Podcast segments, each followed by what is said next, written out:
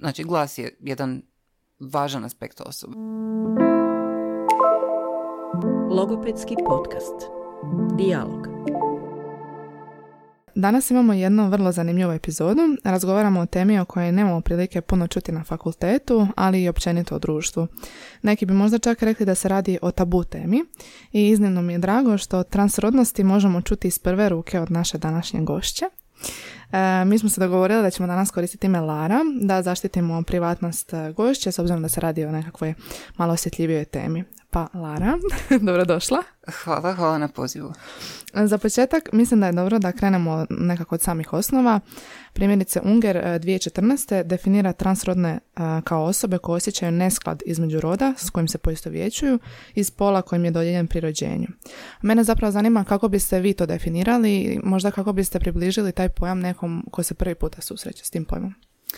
Pa zapravo upravo se treba držati te definicije, jer mm sama definicija kaže kako se radi o jednom neskladu između roda i spola.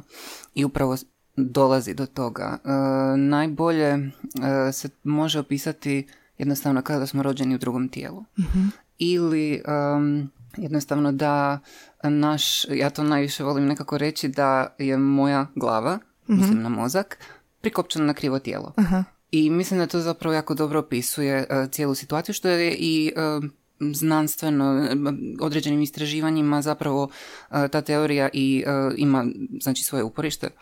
mm Zato što ukratko, malo ću sada ovo banalizirati, mhm. ali kada se rađena su znači istraživanja na mozgu usporedbe transrodnih osoba, odnosno transpolnih mhm. i osoba koje su recimo cis, odnosno osoba koje nisu uh, prošle kroz promjenu spola kao što ste na primjer vi, mhm. kao što je ne znam, recimo moj otac i slično. Mhm. U tom istraživanju zapravo rezultati su pokazali kako kada se usporedi, recimo sada da bi usporedili moj mozak i vaš, bio bi sličniji nego recimo moj mozak i mozak mog oca. E, sama struktura mozga bi bila drugačija. I e, što zapravo govori o tome da to nije hir, kako bi se reklo, nego je stanje, jedno stanje koje postoji i nešto što da, današnja medicina zapravo nam pomaže da možemo živjeti e, život punim plućima, što kvalitetniji život i evo, to je to otprilike. I sad ste spomenuli malo prije razliku, napomenuli ste da se radi o transspolnim osobama. I možete mi možda objasniti tu razliku između termina transrodnost i transspolnost? Apsolutno.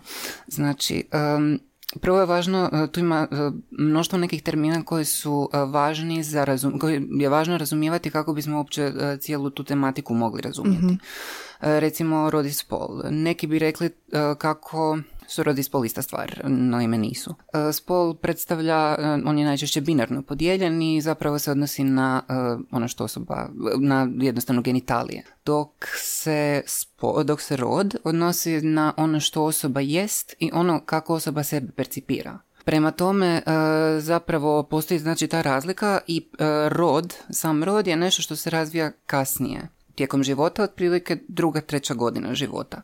To su isto određena istraživanja pokazala kako djeca e, pripadnost određenim kategorijama, pa tako i rodu, odnosno spolu, e, stječu, odnosno uče, osvješćuju oko druge godine života. Treće, naravno to je kod svakoga individualno i e, recimo također seksualnost vrlo je važno ju maknuti iz ove priče zato što je ona potpuno jedan, jedna druga kategorija, ne povezana sa rodom i sa spolom, a predstavlja zapravo, kao što svi znamo, privlačnost prema drugoj osobi.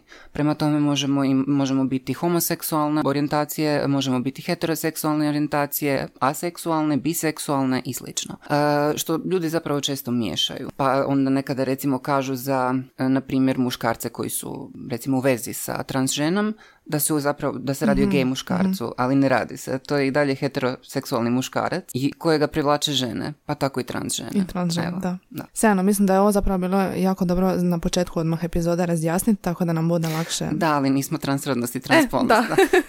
Uglavnom, e, glavna razlika između toga što je transrodnost jedan širi pojam transpolnosti. Transrodnost zapravo predstavlja upravo e, taj nesklad između roda i spola osobe.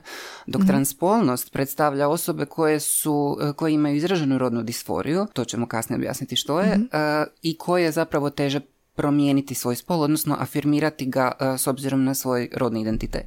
I sada zapravo rodna disforija, što je to? To se upravo kod nas, transpolnih osoba pojavljuje. To je jedan, mogu reći, izrazito negativan osjećaj koji mi imamo, a koji zapravo mogu potaknuti razne stvari, razne, recimo, pojave ili razne situacije u kojima se možemo naći. Pa to samo ne znači da se rodna disforija pojavljuje ako nam se ne sviđa neki dio tijela, nego se ona pojavljuje i s obzirom na naš, recimo, položaj u društvu. E, sada, naravno, s obzirom na tijelo, e, recimo, kod trans žena, prije tranzicije, recimo kod većine e, smetaju, njih smetaju dlačice na bradi. Zatim smetaju naravno njihovo spolovilo. Tu isto moramo naglasiti kako to nije kod svih isto. Neke trans osobe nemaju potrebu promijeniti, afirmirati mm spol kiruškim putem, dok neke imaju. Nadalje, recimo u nekakvim društvenim okolnostima, u situacijama, upravo se odnosi na to kako društvo na nas gleda. To može izrazito povećati e, našu zapravo tu rodnu disforiju koju mi osjećamo.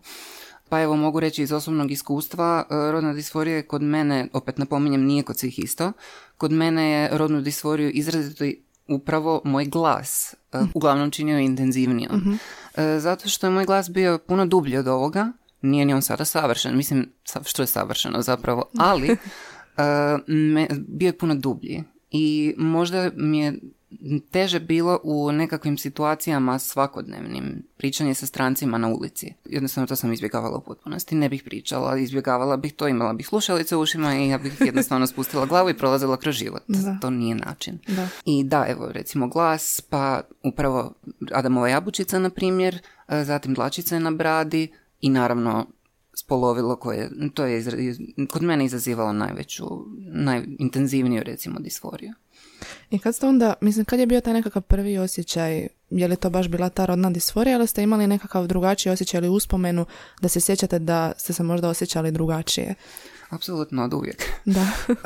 E, rekla sam da jednostavno stječemo tu svijest o pripadnosti određene kategorije već oko druge godine. Pa ja ne mogu reći da je to bila druga godina, jer naravno ne sjećam se koliko sam imala godina, ali od kad znam za sebe nešto je bilo drugačije. Kada sam se možda pokušala poistovjetiti sa članovima obitelji ili ne znam, poznanicima, nebitno, muškoga spola, me, ja nisam vidjela apsolutno nikakvu poveznicu između nas, da bih sad mogla reći, e, da, to i ja osjećam ili nešto. Ne, e, ja sam se uvijek poistovjećivala, uvijek sam birala društvo e, ženskih članova obitelji. I jednostavno mene apsolutno nije ništa zanimalo vezano što za, nešto što bi zanimalo recimo muške člana obitelja sam se uvijek nekako e, uvijek sam naginjala tom ženskom dijelu tako da evo na primjer to ili dobro sada nekakvo ponašanje koje je rodno nespecifično, netipično za djecu koja su rođena muškog spola. Mhm. Upravo to je bilo prisutno kod mene. Ja sam se od malena e, igrala recimo sa lutkama. Mhm. Igrala sam se i sa autićima, da se razumijem, ali sa lutke su mi nekako bile zanimljivije. Mhm recimo e, voljela sam haljine, voljela sam dugu kosu, e, voljela sam kuhanje i sve je bilo više tipično za prema našoj kulturi za mhm. nešto što bi žene radile nego muškarci. Naravno ne postoje baš danas toliko muški i ženski poslovi recimo, ali evo da. Uklapalo se više nekako u ženske rodne uloge, da. A i kako je onda to vaša okolina percipirala u tom trenutku? Pa imam sreću što sam jednostavno u jednoj pozitivnoj okolini. Mhm. Moja obitelj nikada nije, e, recimo, branila nam nešto, evo, na primjer, igranje s lutkama. Meni to mhm. nikad nije bilo branjeno. Recimo, moja sestra nas uvijek igrala sa autićima više nego s lutkama, tako da smo bila ono polar opposites. I to je odlično meni i upravo sam zato mm, pogotovo u ranijoj dobi nisam osjećala tu neku ne znam, recimo stid ili sram ili nešto zašto se ja sad igram sa lutkama, zašto ja gledam crtiće koji su, ne znam, barbike ili nešto. mm Nikada nisam imala taj nekakav osjećaj um, kao da nešto ne bih trebala, da, da to nije u redu. Mene su moji roditelji uvijek pustili da se, mislim, evo, na primjer, da se igram sa čime hoću. Također, odrasla sam i s bakom i djedom isto nikada nisu mi u tom smislu ništa branili. Ali kada sam recimo došla u osnovnu školu, tada su se stvari počele mijenjati na lošije, zato što sam bila izložena, e, nažalost, e, pa recimo nasilju, bullyingu. E, Recimo klasično ti, ono, dječje nekakve fore, zezancije, naravno to dijete, malo dijete najčešće uzima srcu.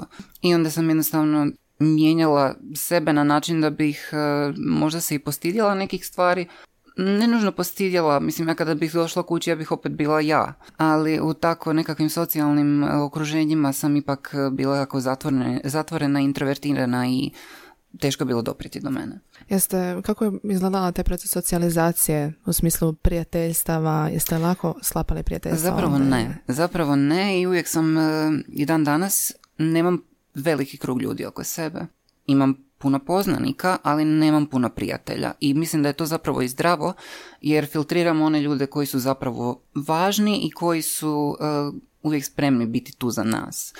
A to sam isto e, sama sebi dokazala upravo kada sam rekla svojim prijateljima e, da sam trans osoba, da, sam, da ću ući u proces tranzicije, niti jedan od tih prijatelja bliskih e, nije se maknuo od mene. Svi su zapravo ostali tu do dan danas. Tako je da- jako lijepo, da. Jako lijepo, da. A kako je izgledao taj proces tranzicije, to jest možda prvo samo prihvaćanje? Jeste Mhm. li imali neke faze da ste razmišljali možda u smislu, aha, možda sam samo gej ili možda, kako je izgledao taj cijeli proces? E, Pa prvo što sam primijetila, osim da sam drugačija, e, je bilo to da me privlače muškarci. I sada tipično je za trans osobe da trans žene, kada ih privlače muškarci i prije tranzicije, njih ne privlače gej muškarci. I to je kod mene bilo, mene je zbunjivalo to jer onako mislila sam, ok, pa pretpostavljam da sam prema tome što me privlače muškarci homoseksualna osoba, ali mi je bilo jako čudno što mene ne privlače apsolutno gej osobe. Mene su uvijek privlačili heteroseksualni muškarci i to mi je onako bila jedna lampica koja mi je tu stalno bila, da, ne, da ipak to nije to. I onda sam, e, to, je- to su mislim bili viši razredi osnovne škole, kada sam slučajno e, naišla na jedan članak na nekom portalu o jednoj e, manekenki iz mislim Austrije ili Njemačke, nebitno, koja je zapravo promijenila spol. I meni je to bilo doslovno ono, aha, o, o tome se radi. I onda sam zapravo shvatila da se apsolutno u svakoj, u cijeloj priči ja pronalazim i na taj sam način saznala za uopće transrodnost i transpol, pojavu. Prije nisam znala da to postoji. Sestra me upoznala što znači e, recimo gej, što znači lezbika, ali nikad nisam znala da postoji znači trans osoba i da je moguće promijeniti spol. To mi nikada nitko nije ni rekao. To je bilo vrijeme kada još internet nije bio toliko popularan i evo. Ali možda i danas je nekako slično, srećom više se sve više i više priča o tome, ali kad općenito gledamo LGBT populaciju i društvo, nekako imamo osjećaj možda transrodnost, eventualno aseksualnost, da nekako tu najviše pati. Apsolutno, slažem se s time. Zato što, em, recimo, homoseksualne osobe, kod njih je ta komponenta seksualnosti, odnosno privlačnosti prema drugima, naravno, izražena i oni em, opet imaju svoje probleme. Ali kod nas mi mijenjamo život u potpunosti. Mi moramo ponekad krenuti iz početka sve.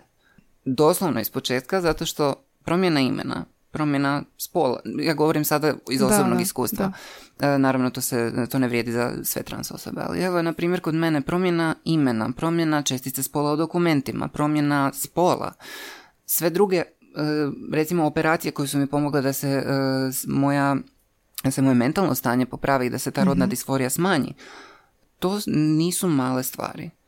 I recimo samo, naravno nisu, e, opet govorim iz osobnog iskustva, e, sve kiruški, sve kiruški tretmani koje sam ja prošla, e, homoseksualne osobe ih neće raditi jer nemaju Da. potrebu za time.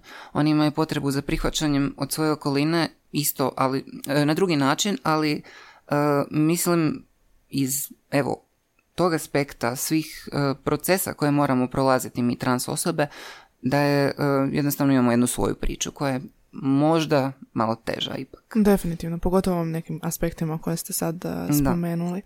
A kako je onda za vas tekao taj proces tranzicije? To jest, jeste li se odmah zapravo odlučili, ok, kad ste shvatili da ste trans osoba, da se želite ući u taj proces? Mhm. E, Pa zapravo, em, ja sam to nakon što sam saznala što je to dosta istraživala o tome. I nisam baš sada išla na 24 sata indeksa i takve portale, nego sam više e, istraživala nekakve članke, recimo stručne. I imala sam tu e, privilegiju, recimo što sam e, išla u zdravstvenu srednju školu. Kada sam došla u srednju školu sam mogla puno više o tom, mislim puno više. Literatura je upitna, ali e, iz 80-ih nažalost, ali evo, ja sam sve više mogla e, se baviti time, saznavati o tome, jednostavno stjecati to neko znanje o i samom tretmanu i o samom postupku promjene spola, kiruškom, ne kiruškom, jednostavno o svemu vezanom za tu temu. E, I onda sam e, zapravo e, išla na način da sam rekla prvo baki, sestri i mami za to, odvojeno naravno, i e, nisam, na, nisam naišla na nekakvo odbijanje ili nešto. Svako je na svoj način to jednostavno prihvatio, ajmo reći. Baka, mislim, baka je stara i ona i dan danas ne razumije baš koncept toga, pa nastoji biti što, ono, što veća potpora na način koji ona zna. I smatra da je najbolji. Sestra je možda imala, mm, neću reći, u početku nije imala problem s tim, nije ona ni kasnije imala problem s tim, ali se nosila na svoj način s tim. Mama, ona je bila zapravo, uh, ona je smatrala da je to faza, mislila je da se radi možda o fazi, sve dok ja zapravo nisam krenula sam proces. Ali to je bilo sedam ili osam godina poslije. Uh, znači, zadnji saznao moj tata, isto pred sami početak procesa, a e, sazna- i- iz glupog stereotipa da muškarci to ne prihvaćaju i slično, a moj otac je zapravo razbio sve predrasude koje sam imala i stereotipe na način da kad sam mu rekla da sam trans osoba, on je mene pitao, aha, što je to? Ja sam rekla, ja sam mu objasnila, mislim, ulazim u proces promjene spola, bla, bla, bla.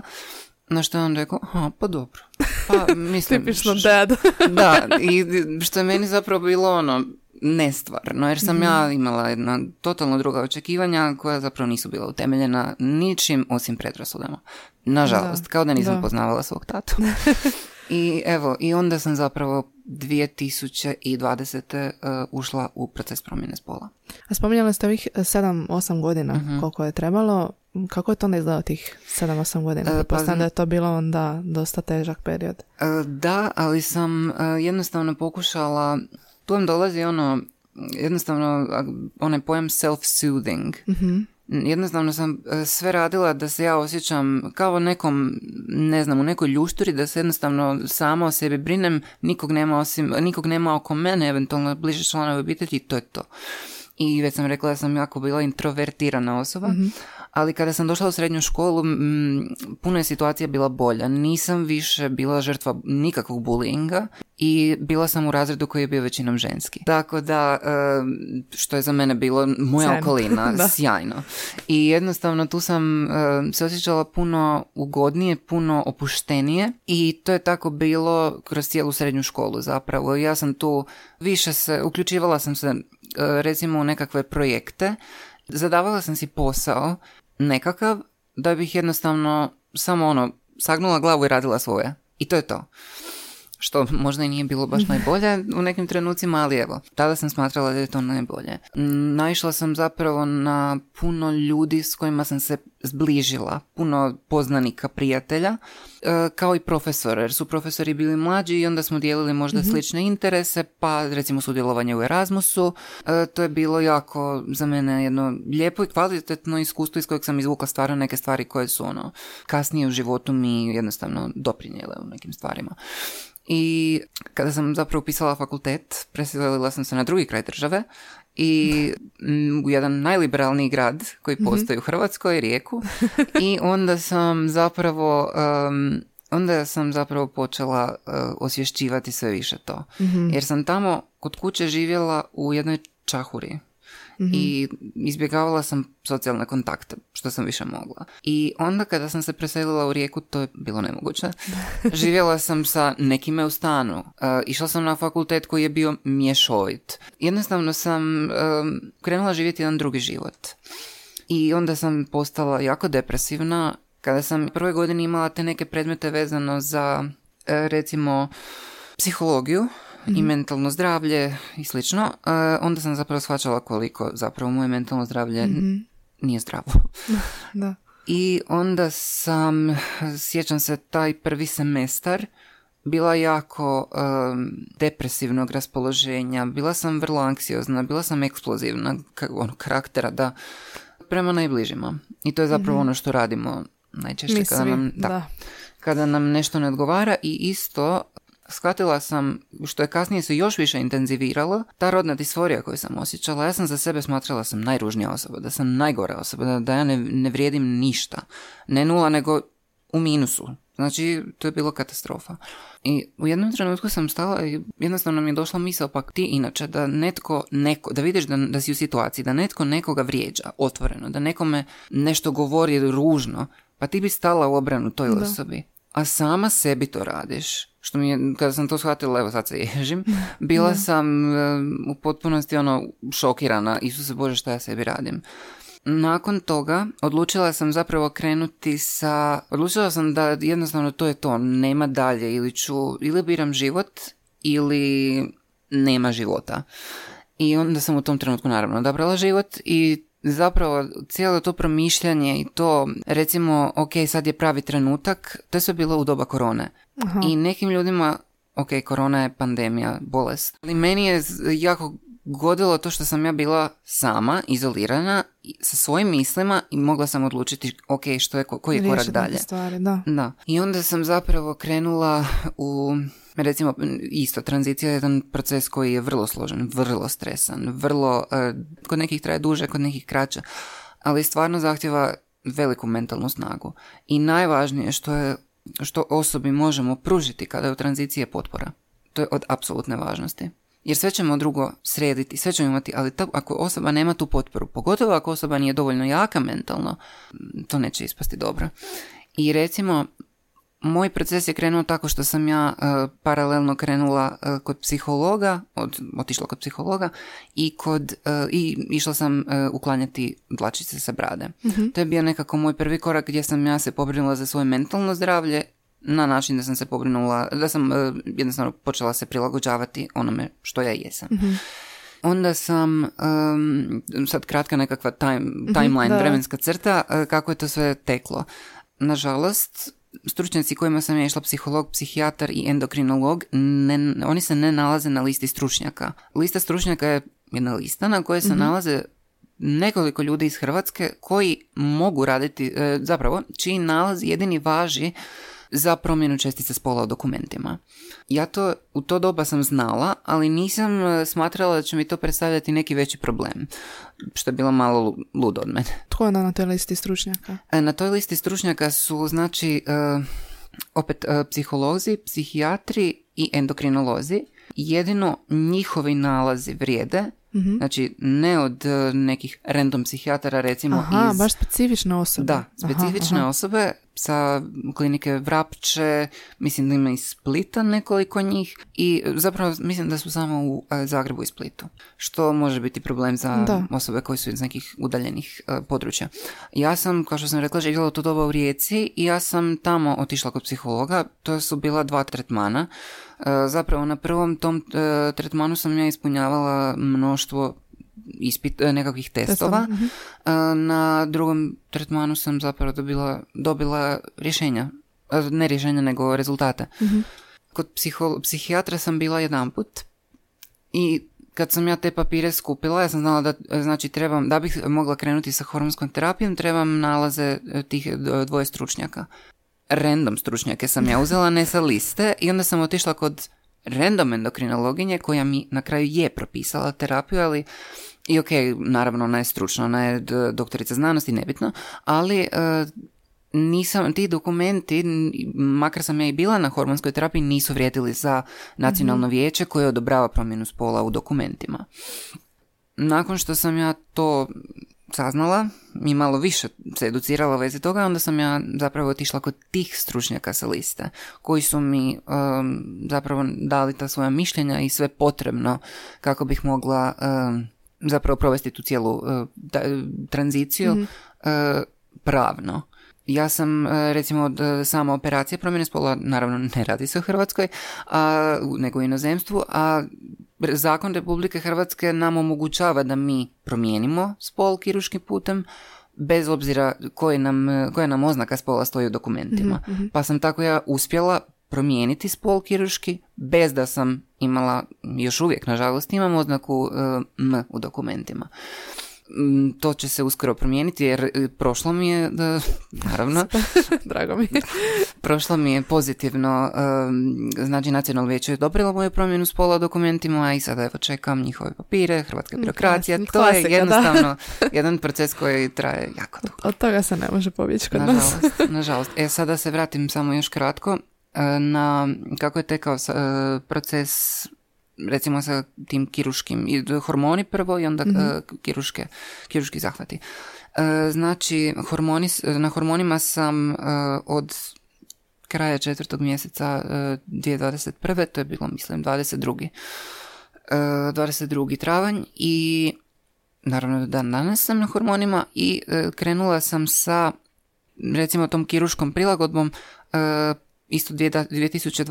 sredinom rujna, e, gdje sam prvo zapravo svoje lice, e, imala sam određene zahvate na licu koji su mi pomogli da mi se smanji opet rodna disforija e, koja je bila vezana za moj izgled lica. E, nakon toga, nekako opet paralelno kako sam to riješila, onda sam zapravo došla na ideju, ok, moj glas je katastrofa, ne volim ga, moram ga promijeniti. Ali nešto ćemo o glasu pričati kasnije, zato što znam da imamo baš pitanja vezana za glas i vokalnu terapiju sa profesoricom Baneti. Em, nakon toga, od, mislim da je to bilo u, da, če- mislim, znam da je bilo u petom mjesecu e, ove godine kada sam išla na e, operaciju Adamove jabučice i o tome ću isto nešto više reći kada budemo pričali o glasu jer su jako povezani i neke promjene koje su se dogodile, važno ih je spomenuti. I onda sam na kraju, e, ono što je mene zapravo najviše na kraju smetalo, naravno, to je bilo spolovila. I to sam e, na sreću uspjela isto riješiti e, u inozemstvu u šestom mjesecu, krajem šestog mjeseca ove godine i evo još sad samo čekam tu te dokumente da mogu praviti novu osobnu iskaznicu sa novom oznakom spola i zapravo onda, onda je moj proces tranzicije gotov. Dugačak put i vjerujem da je bilo naporno. Pa, em, da, jako naporno. I recimo, e, kako sam, e, ja sam, znači, prošle godine, tek još, pa dobro, sada je već prošla godina dana od kako sam ja, od kako se u javnosti prezentiram kao, um, sad sam skoro rekla ime, uglavnom, od kako se u javnosti prezentiram u, recimo, ženskoj rodnoj ulozi kao da. Lara. Da. Em, taj prvi trenutak kada sam, ajmo ovako na početak, ja sam e, se autala svojoj godini na fakultetu na način da sam im poslala poruku. Ok, ovako sad stvari stoje, e, tako i tako se zovem, tako i tako, ja sam ona i ona. I to je to. I sada e, sve su mi cure stavile srce na poruku. em, nijedan dečko nije naravno. Mislim, naravno, malo tužno, ali opet, raz- m, recimo, očekivano za Nažalost, našu očekivano, kulturu. da. Da. E, nisam, e, isto moram naglasiti da do, do dan danas nisam imala nikakva negativna iskustva vezano za svoju tranziciju. U smislu da mi je netko nešto, ne znam, da me netko vrijeđao, otvoreno napao ili Mhm. nešto. Stvarno, evo, sretna sam zbog toga. Jer to, nažalost, nije situacija Da. u našoj, u ovoj manjini transrodnosti i transpolnosti. I da, kada sam im to zapravo rekla i kada sam se pojavila na fakultetu prvi dan, e, ja sam bila u jednoj grupi prijateljica, mi smo prve godine, pogotovo drugu godinu smo bile jako bliske, danas i nismo toliko, nismo baš, ali e, iznimno sam im zahvalna upravo na tome što su one bile moja potpora tada. Nas je bilo šest i one su uvijek bile tu oko mene. Kada god je nešto trebalo, one su tu uvijek bile. I same su rekla ako ik- ikada nešto mi bude krenuo pričati, jer je bilo potencijala za to, mislim na osobe, e, one bi uvijek stale u moju obranu. Također neki ljudi za koje ni- nije nužno da sam, e, nismo pričali iz nekih razloga, nego jednostavno nismo u istom društvu, također su rekli e, mi smo bili podijeljeni u grupice tako uvijek. Mislim što je uvijek, da, da, klasično, da. da. I e, recimo ta grupa cura je isto rekla e, da je itko išta počeo pričati, mi bi stali u tu obranu. I isto vjerujem im, zato što koliko ih poznajem, znam kakve su otprilike i znam da bi to stvarno bilo tako. I kažem i od strane profesora nikada nisam naišla niti na e, jednu negativnu, ne znam, stvar vezano za moju tranziciju, vezano za moju transpolnost. Čak sam uh, da pače dobila potporu i ako mi je bilo što trebalo, oni su mi pomagali. Tako da, evo, e, stvarno sam zahvalna na tome. I sami taj proces tranzicije u socijalnom smislu mhm. za mene je bio jako, jako pozitivan. Evo. To mi, to mi je baš drago za čuti. Jer obično nekako imamo osjećaj da je ta situacija općenito kod nas da zna biti dosta stresna i da reakcije okoline možda nisu idealne. Jel mislite da baš to što ste studirali u Rijeci, da je to onako imalo jedan veliki utjecaj, s obzirom da se rekli da je, se radi o liberalnijoj okolini? Apsolutno, da. Pa da, zato što, ne znam, Rijeka slovi za stvarno najliberalniji grad u Hrvatskoj i e, mogu reći da sam, da ponovno moram to sve proći, isto bih prošla, isto bih odabrala rijeku u tom mhm. smislu. Upravo zato što je toliko liberalna, e, mislim da je to djelomično isto zato, zašto nisam nikad doživjela nikakav, nikakav oblik nasilja kasnije. Opet e, sad moram isto se nadovezati na prošlu priču. Također zašto ja nisam doživjela takvo nasilje, zato što uvijek biram ljude oko sebe mhm. koji su liberalni, koji e, razumiju neke stvari, koji mhm. jednostavno imaju mislim, hoće možda malo grupu zvučiti, ali kapacitet za razumijevanje različitosti. Isto tako, ne znam, i na e, prošlom poslu, ljudima kojima sam rekla, to su uvijek bile pozitivne reakcije i od tih ljudi dan danas imam potporu i mogu s njima normalno pričati. Oni za koje sam smatrala da to ne da ne bi dobro prihvatili, nego nužno da nemaju kapacitet za razumijevanje mhm. toga. E, naravno nisam, nisam uopće razmišljala da im ikad se autam. To sad govorimo o poslu. Također, sada govorimo o svom izgledu i s, pokušat ću napraviti korelaciju između mentalnog zdravlja, recimo i self-imidža, mhm. ne znam kako se kaže na hrvatski, uglavnom i e, kako sam, e, taj nekakav proces baš u rijeci, kako mi je bilo u socijalnom nekom okruženju kada sam ja i obavila tu operaciju na svom licu, nije ništa tu bilo, nije tu bilo nekakvih drastičnih promjena. Rinoplastika i lipofilling neće nešto sad drastično učiniti, ali promjena je bila i tekako vidljiva. Toliko da me neki ljudi danas ne prepoznaju, koji ne znaju da sam mm prošla kroz cijeli proces, uh, ne prepoznaju me. Nakon što sam obavila tu operaciju, to je bilo uh, pred samu, sami početak akademske godine. I kada sam ja došla u Rijeku, nitko me nije poznavao. Mislim, poznavali mhm. su me ljudi recimo na faksu, koji su me ovako znali iz tog perioda, nekako bliže te prošlosti.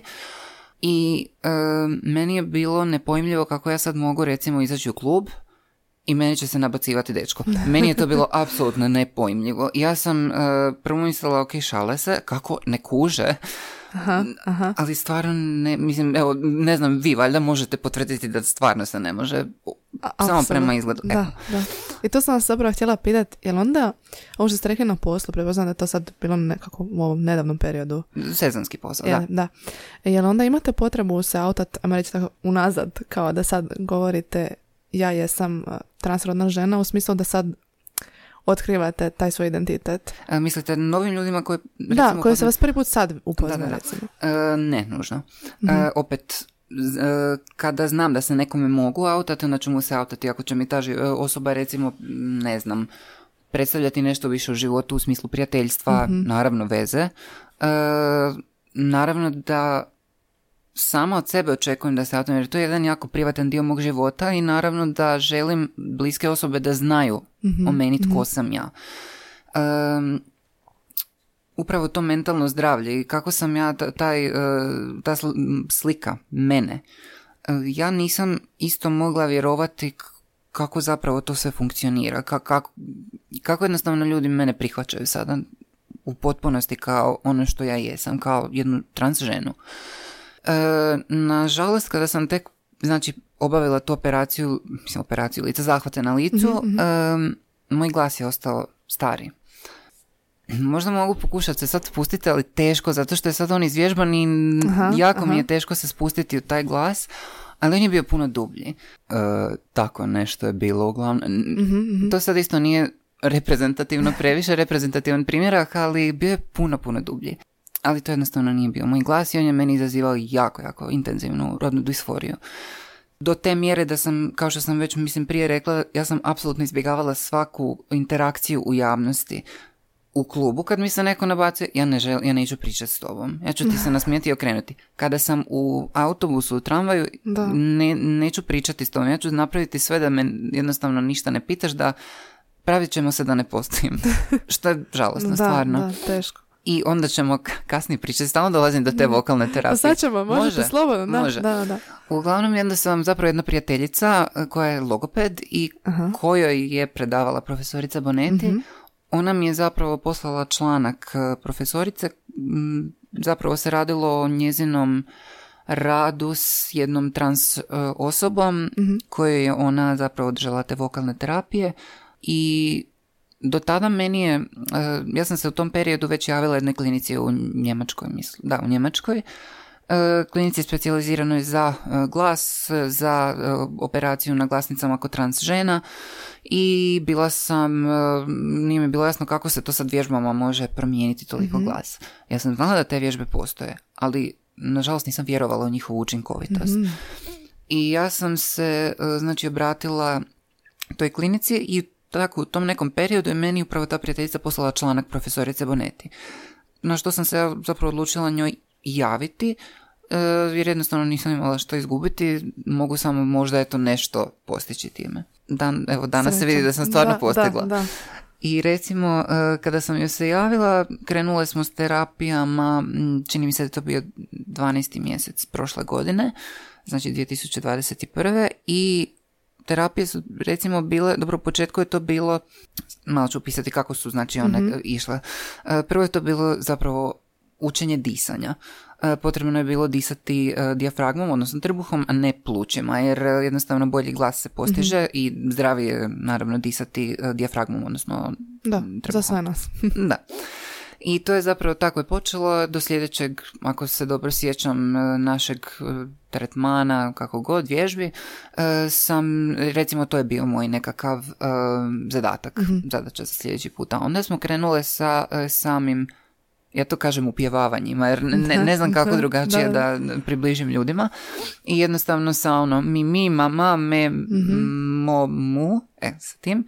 I jednostavno kada se na tom vokalu, odnosno slovu M, e, ono se mora jako, ono se mora zapravo produžiti i z- jednostavno bio mi zadatak da mi cijela vilica vibrira.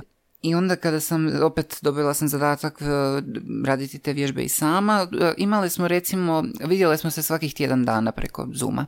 I e, kada sam dobila te vježbe, e, bitno je bilo da ih radim svakodnevno, je i bitna je upravo ta disciplina, samo disciplina, jer bez nje ništa se ne može, ne samo u vezi vokalne terapije, nego općenito ako nešto želimo da, postići da, u životu, naravno. naravno.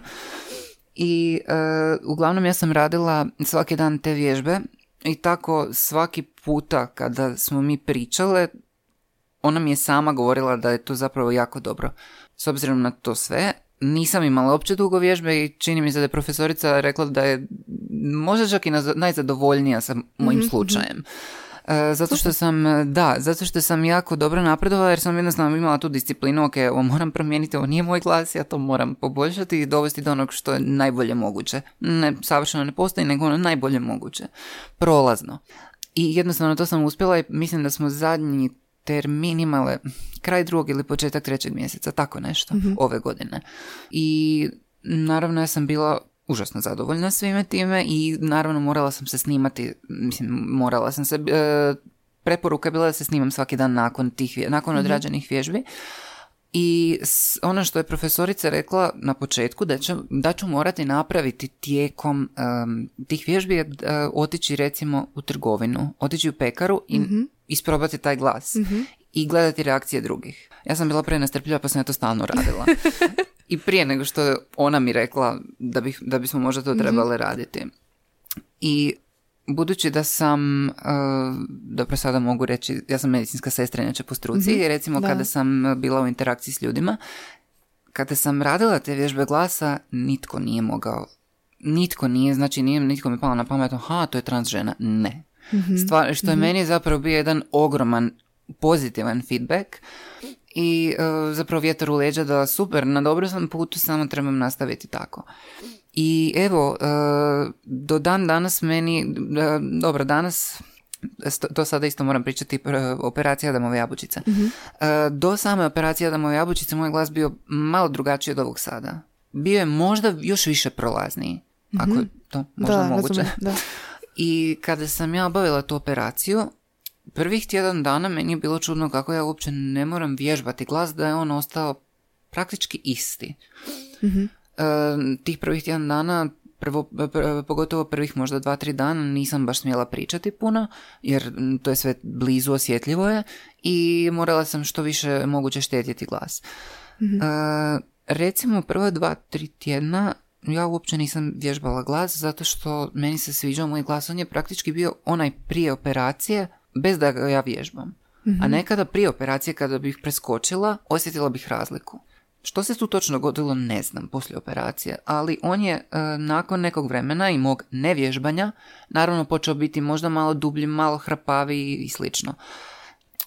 Onda sam kada sam e, nakon donje operacije, kada sam se vratila kući, kada sam se krenula oporavljati, onda sam jednostavno bila u tom jednom okruženju gdje sam ja njega ponovno počela intenzivno vježbati, kao i prije. To je osciliralo, nažalost. E, nisam možda bila uvijek u mogućnosti ga vježbati, ali e, pogotovo evo zadnjih mjeseci više sam se vratila nazad na taj, na taj put i mhm. svaki dan ga vježbam. Na režim. na režim, da. I jednostavno svaki dan ga vježbam i prolazan je. Za onoga tko ne zna da sam trans osoba je apsolutno prolazan. Ako, evo, na primjer, vi znate, vjerojatno možete vidjeti, a, ipak tu nešto ima, tako da, e, ne znam što se dogodilo kod te operacije Adamove jabučice, ali malo mi se promijenilo promijenio glas. Recimo, prije operacije sam mogla vrištiti. Ili recimo, ako, ne znam, pjevam, mogla sam one visoke tonove proizvesti. Sada ne mogu više poslije mhm. operacije. Isto ne znam što se točno dogodilo, jer glasnice nisu dirane. E, nije bio plan dirati glasnice i Evo, nešto se dogodilo, ne znam što, ali opet više sam nego zadovoljna ishodom svega. Jel onda vokalna terapija ispunila vaše očekivanja? Apsolutno. Da. I više. Kao što sam mhm. rekla, sam prije, ne da nisam vjerovala, nego nisam razumjela kako to može sada meni pomoći. Mhm. Pa sam onda ja naivno išla kao isprobati bez vježbe, bez znači ikakvog znanja o vokalnoj terapiji, mhm. kako se ona provodi recimo ove vježbe sa e, M glasovima, ja sam išla probati samo povisiti svoj glas, pa pročitati nešto tim glasom, pa se snimiti da to čujem. To baš i nije bilo uspješno, naravno, i meni je sad bilo, pa dobro, kako ću ja sada izvježbati svoj glas, da ja mhm, zvučim mm prolazno. Ali onda kada se krene nešto vježbati, mislim, to je isto kao da idemo u teretanu i sada recimo da. imamo cilj, ne znam, nabildati se. I ako mi ne možemo, ili ne znam, podići 100 kila. I kako ćemo podići 100 kila bez da išta znamo o tome, nemoguće. Da, da. Evo upravo je to, to slično sa glasom. Jel mislite onda da je, na što je se onda utjecala uspješnost e, te terapije? U smislu, rekli ste da ste i medicinska sestra, pa uh vjerojatno onda i ta neka saznanja koja vi imate su vam olakšala možda usvajanje tih vježbi ili? Pa zapravo da, malo e, recimo postura, onda e, mhm. mislim ja sam i znala i prije za to disanje, naravno mm struka mi je, da. recimo da je puno zdravije i bolje općenito disati recimo dijafragmom, te neke stvari sam znala, ali samo vokalna terapija je meni iznimno pomogla u svakodnevnom životu. Jer već sam spomenula kako ja prije sam izbjegavala apsolutno svaki socijalni kontakt. E, meni je, e, recimo, vokalna terapija pomogla da izađem iz te neke svoje komfort zone koja se istopila ili isparila, nestala je. mm U tom trenutku kada sam shvatila, ok, moj glas prolazan, ok, ja sad mogu pričati s bilo kime, ja sam, moje samopouzdanje je raslo. I tako sam kroz, recimo, praktične vježbe u bolnicama, nebitno, e, nisam više osjećala taj neki pritisak, joj sad moram paziti kako, što, kako ću što reći, moram ovo, moram, toga nije više bilo. Ja mhm. sam apsolutno bez ikakvih e, problema pričala s kolegama, pričala s pacijentima, pacijenti su me, mogu skromno reći, voljeli. E, tako da e, više nije postojala ta neka kočnica koja mi je zapravo predstavljala puno problema u svakodnevnom životu. Ili recimo, ne znam, kada trebam nekoga nazvati, ne znam, lupam, narušiti lijekove, mm evo svoju terapiju hormonsku, Da, da. meni to više nije bio problem. Iako sam znala naravno da su to ljudi koji znaju za mene, koji apsolutno prihvaćaju sve, ali ja sam sama sa sobom imala taj problem i dok ja nisam počela raditi na tome to nije bilo dobro. Kada sam počela i vidjela rezultate to se drastično promijenilo. Tako da, A koliko ste brzo, uh, koliko vam je trebalo da vidite neki napredak? pa vrlo brzo zapravo, možda nekih da, zanimljiva činjenica je snimala sam se kada sam e, radila baš početak, početak vježbi. To je, znači, prosinac prošle godine s profesoricom Bonetti. To bi obično bilo ujutro i recimo, dobro, naš je glas e, dublji uvijek ujutro. Moj glas prije vježbi i nakon vježbi je drastičan bio. Doslovno bi došlo iz, evo recimo, ne, ne mogu ga više ni ponoviti, ali recimo ovoga je došlo na ovo kako je sad slično. Još je više. Jed- rezultati su bili jako brzo vidljivi. Tako da, e, kada sam, znači, onda i stupila u te interakcije neke s ljudima, s pacijentima, ja, i kada sam vidjela, Isuse Bože, koliko to djeluje, ja sam bila oduševljena, tako da, evo, Pretpostavljam da to bila onda velika motivacija za dalje. apsolutno, Dobro, vi ste zapravo imali i jako veliku intrinzičnu motivaciju jako. za ovoga prilagođavanjem tog glasa. Što mislite, što biste savje- savjetovali možda nekoj drugoj trans osobi koja možda negoduje, nije sigurna hoće li se upustiti u takvu nekakvu vokalnu terapiju? Kako biste ju potaknuli? Isto možda ima tako nekakve nevjerice kao što ste vi imali. Da, da, pa zapravo ništa ne košta ako pokušate, odnosno pokušamo. E, jednostavno, e, opet re- rekla sam da ja nisam baš znala, ok, hoće to meni baš pomoći, vjerojatno ne, vjerojatno ću trebati operaciju, ne, ne trebam operaciju. I e, isto nešto što se jako naglašava upravo kod za trans osobe su operacije. Nikome ih ne treba preporučavati, jer to osoba treba sama e, donijeti odluku o tome. To nisu male stvari. Pa ni operacija glasa, recimo sad. Mislim, to je recimo jedna, ne mogu reći manja, manji, manje ozbiljan zahvat, jer svaki je zahvat ozbiljan. Svaka anestezija je ozbiljna. Da. Ali e, sam zahvat isto operacije glasnica uvijek treba pokušati, ne samo s ovim sa svime, treba pokušati sa nekakvim, nekakvim alternativnim putevima možda. Onda vidjeti, aha, ako to ne uspjeva, onda možda treba pokušati sa ono nečim ozbiljnijim. I treba dobro razmisliti, ok, je li to potrebno? Možda mogu na drugi način postići gotovo iste, možda čak i bolje rezultate. Tako je bilo u mom slučaju. Ja sam se jednostavno, ok, ništa ne mogu izgubiti ako se javim profesorici Boneti, ako dogovorimo termin i ako, evo, čisto popričam s njom da vidim kako, kako bi to sve trebalo funkcionirati. Apsolutno se, apsolutno sam presretna što sam to napravila i em, jer ja ne znam kako bi to sve se odvijalo. Jer isto te operacije, on- e, one su sve na vlastiti trošak. Čula sam da se operacije e, glasnica, ja sam operacija domove jabučice radila tu u Zagrebu, u jednoj bolnici preko HZZO-a, što zapravo ljudi ne znaju. Trans osobe nisu upućene u to. Ja sam to saznala od, profe- mislim, od profesorice Bonetti upravo. Ili od moje psihologinje, ne znam. Ali uglavnom ja sam tek kada sam pričala sa stručnjacima saznala, ok, pa, e, ali nisu ni oni bili sigurni. Postoji li to i je li zapravo moguće? Nego kada sam se ja znači javila e, za određenog e, kirurga i kada sam došla na prvi pregled, onda sam onako, aha, ok, znači ja to mogu obaviti tu i malo sam išla bez razmišljanja, e, ok, mogu napraviti to ovdje, idem to napraviti. Nisam sad baš razmišljala, ok, a možda nije baš iskusan, iskusan ili nešto. Ne, ja sam samo išla obaviti to i dobri su rezultati bili na sreću. E, Malo sam tako bila oko svih operacija, ali dobro. Jednostavno sam samo htjela riješiti to što prije. Možda ne preporučam takav pristup drugima, ali evo, za mene je to pokazalo se najbolje za sada. A, Zapravo, on- onda kolaju različite informacije. Koliko je teško bilo doći do nekakvih točnih provjerenih informacija, baš ovo što se tiče, što spominjam za HZZO. Da, užasno Recimo. teško. E, ili recimo, e, jedna zanimljiva stvar, kada sam došla, e, radila sam naravno u Beogradu operaciju Donju, jer e, to je najbliži centar koji radi takve operacije i e, liječnik koji ih e, radi je jedan od najboljih u svijetu. E, ali kada mi je jedan liječnik tamo prilikom prije operacije dok sam radila sve pretrage rekao, a kao odakle si? Ja kažem iz Hrvatske, pa aha, pa jel ti možda su financirana operacija, kažem ne, u mom je trošku, na što mi on zapravo rekao, pa mislim da smo imali pacijente iz Hrvatske koji su, čija je operacija bila sufinancirana. Što sam ja stala i bila ono u čudu, kako, ok, kako sad to prvi puta čujem. Jer apsolutno svi govore kako nije, ne, nije sufinancirana. I recimo za sad sve trans osobe koje možda će ovo slušati, važno je provjeriti zapravo sa HZZO-om je li možda ta operacija može biti sufinancirana, možda čak i u potpunosti, ako jako sumnjam u to, jer sam se javila HZZO nakon operacije, znači bila sam u krevetu i javila sam se HZZO.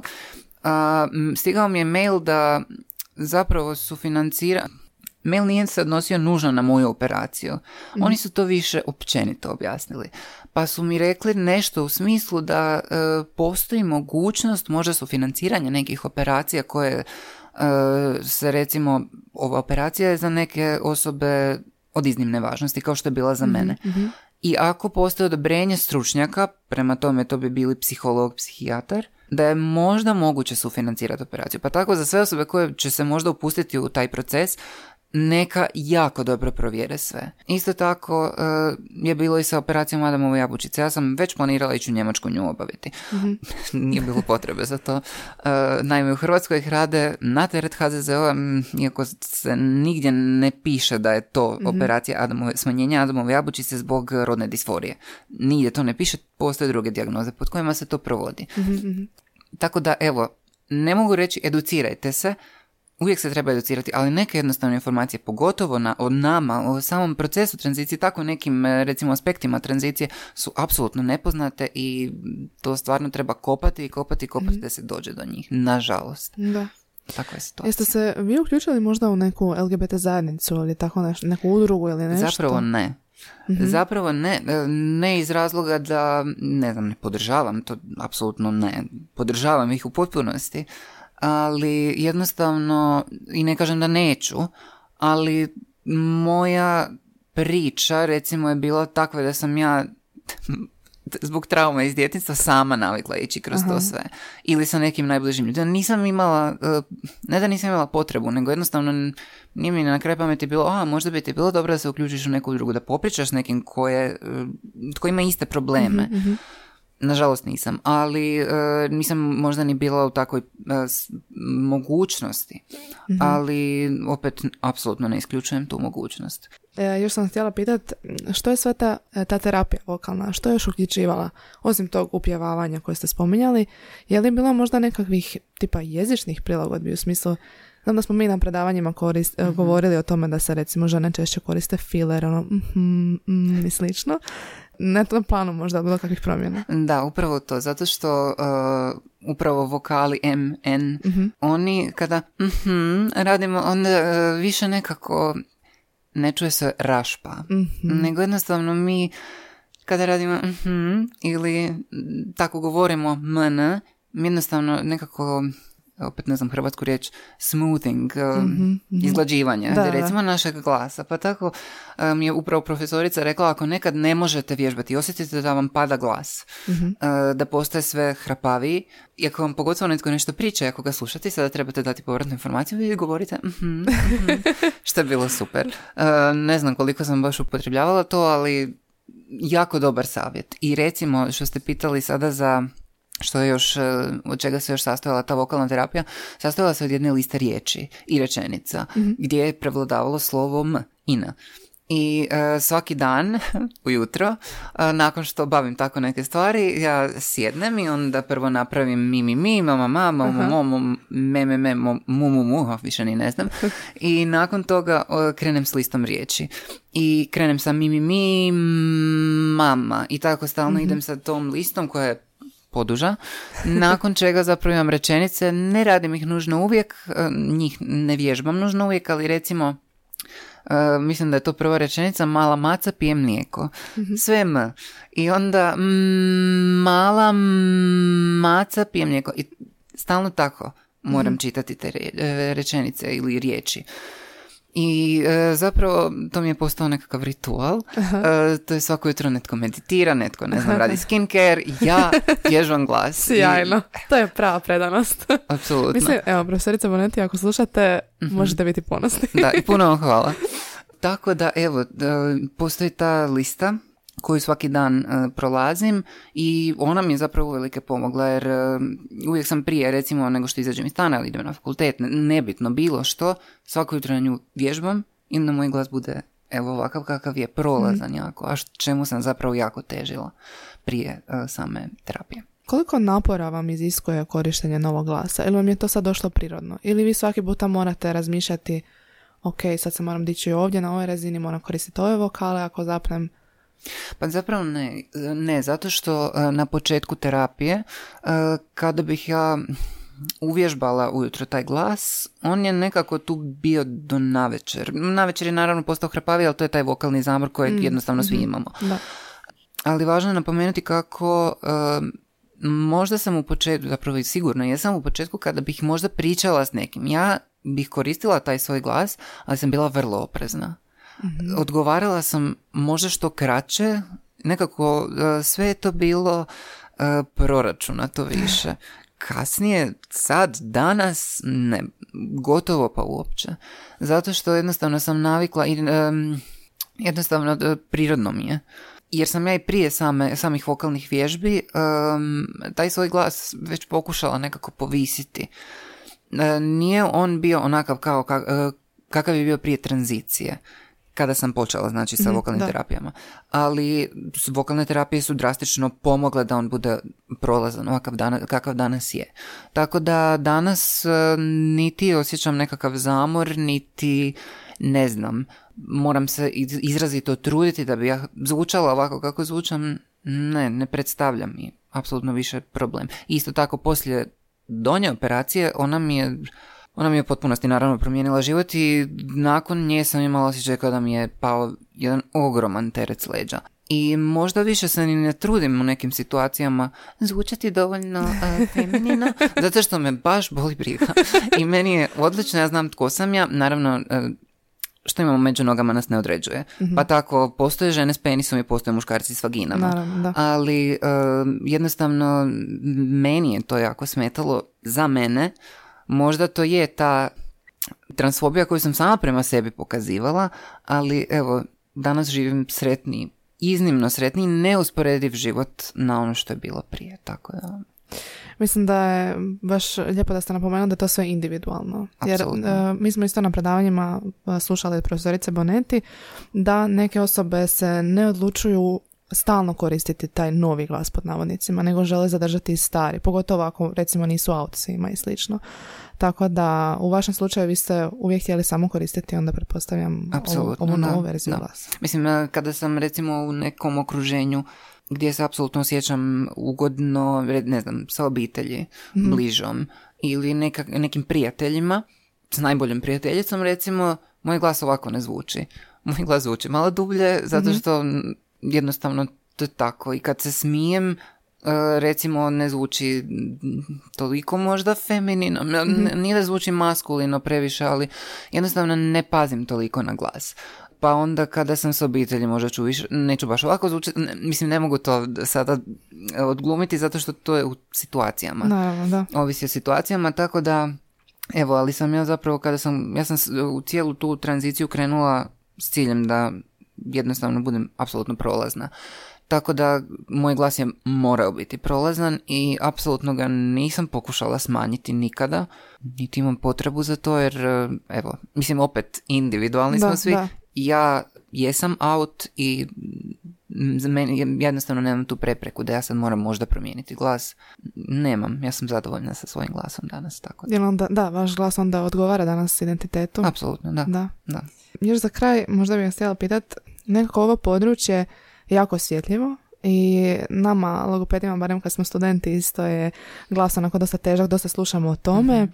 A što biste vi onda savjetovali logopedima? Na koji način mi možemo vama olakšati taj proces u smislu da vam to okruženje bude ugodno, da se vi osjećate dobro na terapiji? Pa zapravo, mislim, puno tu ovisi naravno i o samoj osobi, samom terapeutu kakav je ili kakva je kao osoba. Ali sam odnos sa trans ljudima, pa tu nema ništa sada posebno. Uvijek se treba paziti da se ne pređu neke granice, ali opet te granice, ne znam, postoje recimo ta neka osjetljiva pitanja, uvijek treba pitati jeste li, recimo, je li vam ok pričati o nečemu. Ali većina, barem ja tako smatram, trans ljudi koje se uključuje u ovo jako želi da je netko pruži pomoć i jako želi da je netko jednostavno, da vidi to, tu svjetlju stranu svega. Pa na taj način možda bi bilo upravo to nekakvo osiguravanje mir, e, što se tiče atmosfere, mirne atmosfere, mirnog mhm. okruženja gdje se te vježbe recimo provode. Isto tako smatram da je vrlo e, važno upravo kako sam ja, kako je profesorica Boneti radila sa mnom, e, na način da je ona meni objasnila što moram raditi, kako moram raditi i onda je kada je vidjela, ok, radim li ja to dobro ili ne, pustila me da ja to sama radim. Mhm. I na taj način sam možda i najviše naučila i ona je mene samo kontrolirala. Pazila je ukoliko nešto nije baš dobro, uh, ona je sama, um, on, onda mi je recimo ukazala na to. Mhm. Isto tako, um, ona je zajedno sa mnom vježbala. Ja sam mhm. ponavljala za njom, recimo listu riječi. Da pa čak i upjevavanje prije same liste riječi. Ona je, i što mislim da je zapravo jako dobro zato što um, možda bi ne nužno meni, ali općenito bilo neugodno. Recimo da ja sad uh, gledam vas i očekujem da vi meni tu pjevate nešto. Ona je jednostavno sebe isto dala u to na način da je ona sa mnom vježbala to. Ja sam ponavljala za njom. Mhm. I nekada je recimo ako nešto nisam možda rekla neku riječ, recimo, ili neki, neko slovo, neki glas, nisam dovoljno dobro rekla, onda bi ona ponovila, ali bi glasom mi ukazala što trebam promijeniti. Mhm. Ne, znam, ne znam kako da drugačije ili bolje objasnim. I evo, to je nekako ono što je najvažnije. Isto tako, nakon što odradimo vježbe, uvijek smo, uvijek me nešto, postavila mi neko pitanje gdje ću ja pričati nešto slobodno. Upravo da vidi kako ja funkcioniram kada nužno ne razmišljam toliko kako zvučim. Mhm. Kako zvučim u nekoj uh, random atmosferi, random okruženju. I što je zapravo jako dobro upravo za procjenu uspješnosti same terapije kod nas. Mislim, s obzirom, meni je bilo u glavi uh, hoćete li se odazvati s obzirom da se radi o podcastu i mhm. samo se čuje glas i nema mhm. ništa ostalo što na neki način može utjecati na to kako će vas slušatelji percipirati, mhm. onda pretpostavljam da ste dosta zadovoljni ako ste onako ohrabrili se doći. Pa da, zapravo da, jer smatram da je to jedna tema u kojoj, nažalost, se apsolutno premalo priča u Hrvatskoj. Da, slažem se. ne samo u Hrvatskoj, ali ajde sad govorimo o Hrvatskoj. Isto tako u sestrinstvu mhm. ja sam već, ne znam, moje školovanje općenito uh, u sestrinstvu je trajalo, ako se ne varam, šest godina, možda i više. mm također medicina, transrodne osobe i transpolne osobe se jako, jako slabo spominju. Recimo na sestrinstvu, srednja škola, fakultet, nigdje nismo spominjali trans osobe e, u sklopu nekog kolegija. mm Apsolutno nigdje. Spominjali su ih profesori kojima je to bilo jednostavno zanimljiva tema i mm samo spominjali i to je ostalo na tome. Tu nije se išlo u neke dublje, recimo, stvari. Također na medicinskom fakultetu, e, dobro, oni su e, možda više upoznati sa, samom tematikom, ali opet to je stvarno siromašno i jako, i nije dovoljno jednostavno, zato što radi se, evo, govorim o sestrama i liječnicima, e, mi smo, mi radimo sa ljudima i brinemo se o njihovom zdravlju, a zdravlje ne podrazumijeva samo, ne znam, visok tlak, dijabetes, zdravlje podrazumijeva i mentalno zdravlje. Mhm koje, e, o kojem naravno premalo i dalje, iako pričamo o njemu, sve više premalo pričamo o njemu.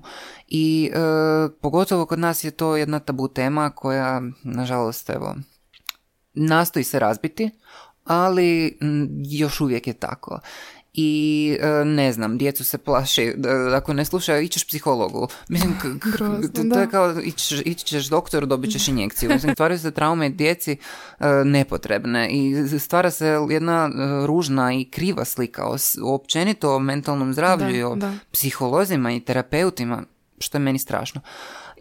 Uglavnom i što se tiče znači jednostavno naobrazbe nas stara i liječnika mi premalo o tome učimo. Trans ljudi su ljudi koji imaju život i svačiji život se treba cijeniti. Ali nekada naši životi jednostavno nisu dovoljno cijenjeni u smislu da, evo, recimo u smislu obrazovanja budućih zdravstvenih djelatnika, većina njih uopće ne zna što je to. I većina njih se ne zna, ne zna kako se treba obraćati trans osobi, kako pristupiti samoj trans osobi. Na taj način se kvaliteta života trans ljudi drastično smanjuje. Tako da to je nešto na čemu bi se apsolutno trebalo jako poraditi. Uh, pogotovo kod nas uh, u struci, u zdravstvenoj struci, pa tako i kod vas, mislim, vi Da, djelomično pri- da. Da, da. E, tako da, evo, to je nešto što, na čemu se stvarno, stvarno jako treba još raditi. Mislim da smo daleko od toga, ali mislim da idemo prema, na- idemo u- na dobrom, da, da smo na dobrom putu jednostavno. Mm, Da. Tako zato da, mi je da. baš drago da ste došli, da ste voljni razgovarati o ovome, jer mislim da je jako vrijedno i da sve što ste rekli da će definitivno doprijeti do, do naših slušatelja. I za kraj još bih vas htjela malo pitati ovako filozofsko jedno pitanje. Dobro, slušam. što biste vi rekli u kojoj mjeri nas glas definira kao osobu? Uh, e, pa mislim da to ovisi od situacije u kojoj se nalazimo, jer nekada jednostavno glas možda ni nije toliko bitan, a nekada nam je iznimno bitan i opet ovisi o tome tko smo mi i u kakvom se okruženju nalazimo, to sam sada rekla, jer jednostavno sa- samo ako uzmemo recimo način na koji muškarci i na koji e, e, žene pričaju. Žene pričaju više, e, žene pričaju sporije, žene pričaju nekakvim višim tonom, dok muškarci pričaju brže i recimo nekakvim dubljim tonom. Opet, kada pričaju, muškarci kada pričaju sa muškarcima, pričat će na grublji način, nekako dublji još glas će imati, dok žene kada pričaju sa muška, dok muškarci kada pričaju sa ženama opet promijenit će svoj glas. Uzmimo samo taj primjer. Glas nas jako, po mom mišljenju, jako nas definira. E, način na koji mi artikuliramo emocije, recimo, em, puno govori o nama, kao osobama. E, I jednostavno, e, to je isto jedna mislim, glas je za mene nešto što mene jako jako držim do njega. I e, on dijelom, pa mogu reći zapravo da me predstavlja kao osobu, jer e, način na koji ja razgovaram danas je potpuno drugačiji kako sam ja prije razgovarala. I recimo nismo svi za sve, kada mislimo o glasu i, i kada to kažem, recimo nismo svi za javne nastupe. Ne možemo svi, nismo svi e, jednostavno toliko e, kako se kaže na hrvatskom comfortable. Nismo svi toliko... Osjećamo se ugodno. Ne osjećamo se ugodno, da, hvala. E, Ne osjećamo se svi ugodno recimo pričati otvoreno, nekome se glas trese. Da. Tako da i način na koji mi zapravo pričamo i artikuliramo sve e, jako govori o nama kao osobama. I upravo, znači glas je jedan važan aspekt osobe, po meni. Tako da, evo. Hvala vam puno. Ovo je bila, mislim, ono, predivna misao za kraj. Hvala. Jako mi je drago da ste došli. Um, hvala evo i našim slušateljima. Hvala profesorici Boneti koja nas je spojila Da, hvala. i koji je razlog zašto ste evo sad ovdje. Ništa pišite nam kako vam se svidjela epizoda, uh, koga biste još voljeli čuti i to to. Hvala vama što ste sudjelovali u dijalogu. Hvala vama što ste me pozvali. Čujemo se neki drugi puta. Da, čujemo se.